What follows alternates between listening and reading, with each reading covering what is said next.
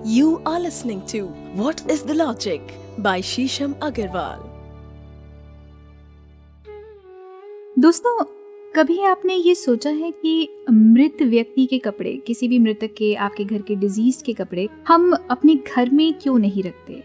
या उनकी प्रयोग की गई वस्तुओं को हम दान क्यों दे देते हैं? या किसी जरूरतमंद व्यक्ति को क्यों दे देते हैं? उन वस्तुओं का प्रयोग हम बिल्कुल नहीं करते जो मृतक ने अपने जीवन काल में करी हैं। केवल वही वस्तुएँ घर में रखी जाती हैं जो थोड़ी वैल्यूबल हैं, थोड़ी इंपॉर्टेंट हैं, या जिनकी आपको पता है ये असिट वैल्यू है। अदरवाइज़ हम बहुत सारे उनके कपड़े, उनके रोज़मर्रा की वस्तुएँ, कुछ एक दो चीज़ों को छोड़ के ज़्यादातर यही एक विधान है कि इन चीज़ों को दान कर दिया जाए। मृतक व्यक्ति के जीवन काल में प्रयोग होने वाली हर वस्तु में उसकी ऊर्जा होती है। जिस वस्तु को भी हम बहुत ज़्यादा प्रयोग में लाते हैं, वह हमारे शरीर का एक मान लीजिए एक्सटेंशन सा बन जाता है, एक अभिन्न अंग बन जाता है।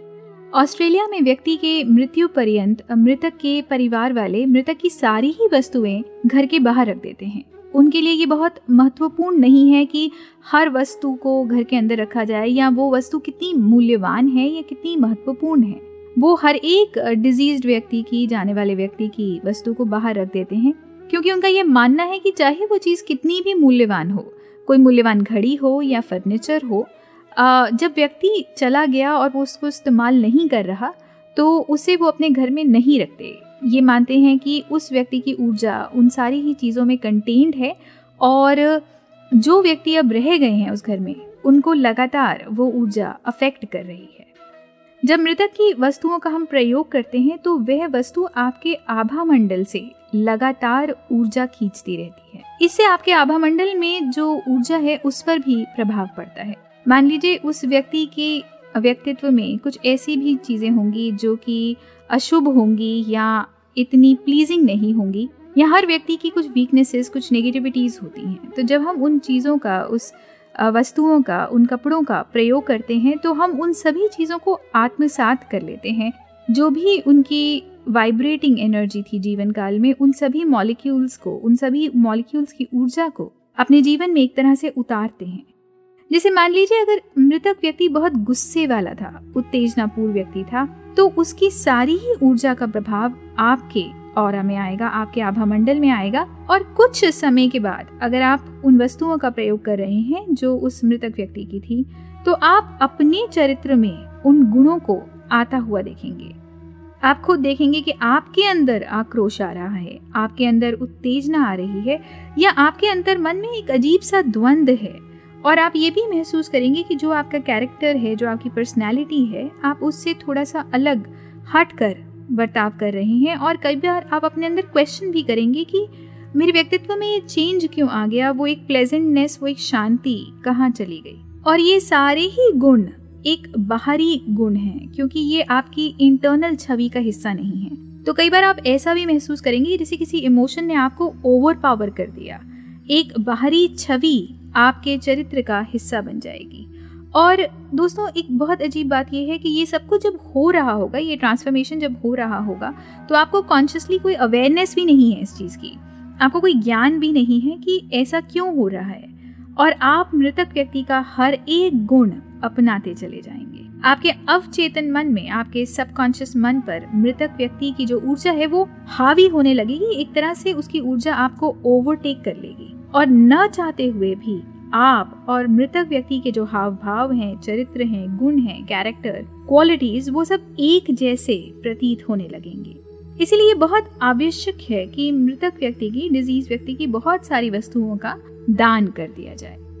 आप मृतक व्यक्ति की डिज़ीज़ व्यक्ति की किसी भी वस्तु का प्रयोग तभी अपने जीवन में लाएँ जब उसका चरित्र शांत था। या वो आपके शुभ चिंतक थे, हितैषी थे, या उनकी प्रेजेंस बहुत शुभ थी, उनका जीवन काल बहुत खुश नुमा था, या उनका चरित्र, उनका मिजाज बहुत खुशनुमा था। क्योंकि अगर आप ऐसा कुछ करते हैं तो आपके जीवन में भी वही सारी चीज़ें, वही सारी खुशी आने लगेगी और आपका अवचेतन मन आपको हमेशा एक संकेत देगा, एक ट्रिगर देगा कि आप खुश रहें और आपके जीवन में लगातार उन्नति और प्रस्पेरिटी बनी रहेगी पुराने समय में मृतक का बहुत सारा सामान उसके शरीर के साथ ही दाह भी कर दिया जाता था। मतलब जला दिया जाता था या लोगों में बांट दिया जाता था। श्राद्ध पुराण के अनुसार बहुत दिन लगते हैं आत्मा को धरती छोड़ने में।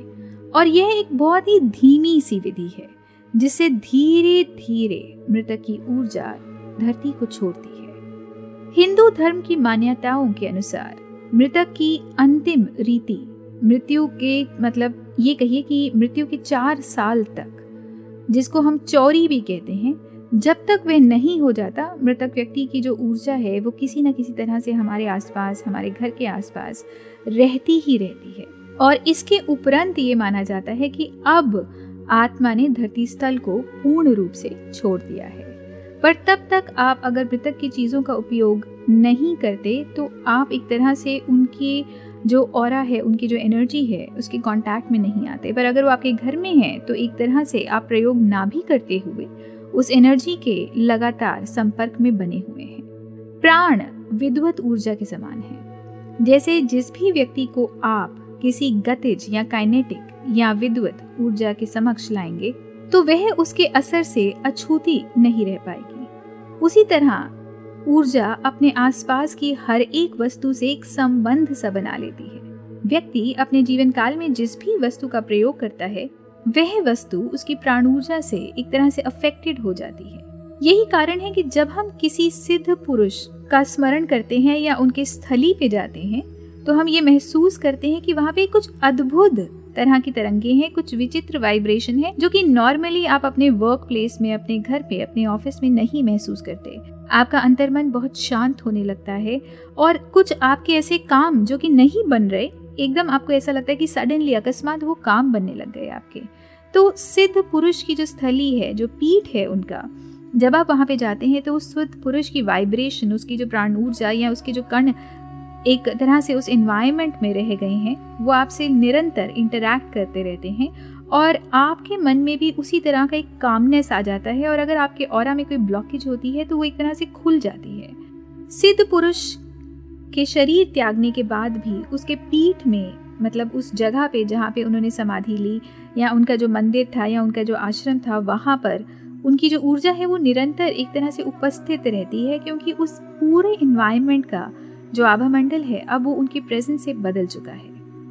और को एक भौतिक स्वरूप चाहिए, एक उपस्थिति चाहिए। तो उनके जाने के बाद उस जगह पर उनकी ऊर्जा का प्रभाव रहता है और ये प्रभाव इतना गहन, इतना गहरा हो चुका होता है क्योंकि उस ज़मीन ने और वहाँ के मॉलिक्यूल्स ने उनकी प्रेजेंस से एक परिवर्तन जो कॉन्स्टेंटली उनके रहने पर महसूस किया है अब वो परिवर्तन उनके जाने के बाद भी उस जगह का एक हिस्सा हो चुका है, एक एक्सटेंशन हो चुका है। तो जब भी हम किसी सिद्ध व्यक्ति के शरीर त्यागने के बाद उस जगह पर जाते हैं तो हम उस परिवर्तन को महसूस करते हैं, वहाँ की शांति को, वहाँ के माहौल को महसूस करते हैं और इसलिए हम बहुत शांत, बहुत काम और बहुत पीसफुल अपने अंदर महसूस करते हैं। जिस वक्त आप मृतक व्यक्ति की वस्तु का उपयोग प्रारंभ करते हैं उस वक्त आप मृतक व्यक्ति की ऊर्जा के साथ एक संबंध बना लेते हैं। उसकी एनर्जी के साथ एक लगातार इंटरैक्शन प्रारंभ हो जाता है।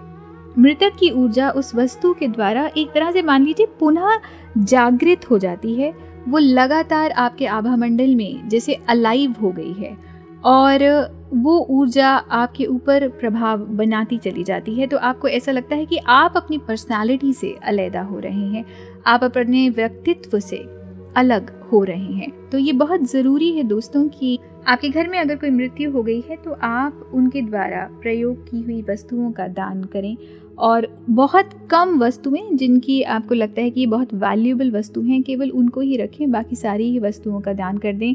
और जो वस्तुएँ हैं भी, उनका भी अगर आप शुद्धिकरण करा सकते हैं, या उनका फॉर्म चेंज करा सकते हैं उन वैल्यूबल चीज़ों का तो वो ज़रूर कराएँ। ताकि आपके घर में एक शुभता बनी रहे, एक फ्रेश एनर्जी सर्कुलेट होती रहे। अगर वो व्यक्ति बहुत अच्छे थे, खुशनुमा थे, आपके लिए बहुत हितैषी थे, या उनकी वाइब्रेशन बहुत अच्छी थी, तब ऑफ़ कोर्स आप उनकी वस्तुओं का प्रयोग करें, पर उसमें भी आप उन्हीं वस्तुओं का प्रयोग करें जो आपको लगती हैं बहुत वैल्यूबल थी, या एक दो रोज़मर्रा की वस्तुओं का प्रयोग करें। बाकी आप काफ़ी सारी वस्तुओं का दान भी कर सकते हैं। इससे न केवल आपका घर आपको हल्का फील होगा, और हल्का फील होगा अपितु तो आप उनके जाने का जो दुख अपने अंतर मन में महसूस कर रहे हैं, उसमें भी आप कमी महसूस करेंगे, अपने मन में हल्का महसूस होगा, और ऑफ़ कोर्स जो आप चीज़ें दान करेंगे, उससे लोगों का जो भला होगा, वो तो अनदर लेवल पे है ही है धन्यवाद You were listening to What is the Logic by Shisham Agarwal.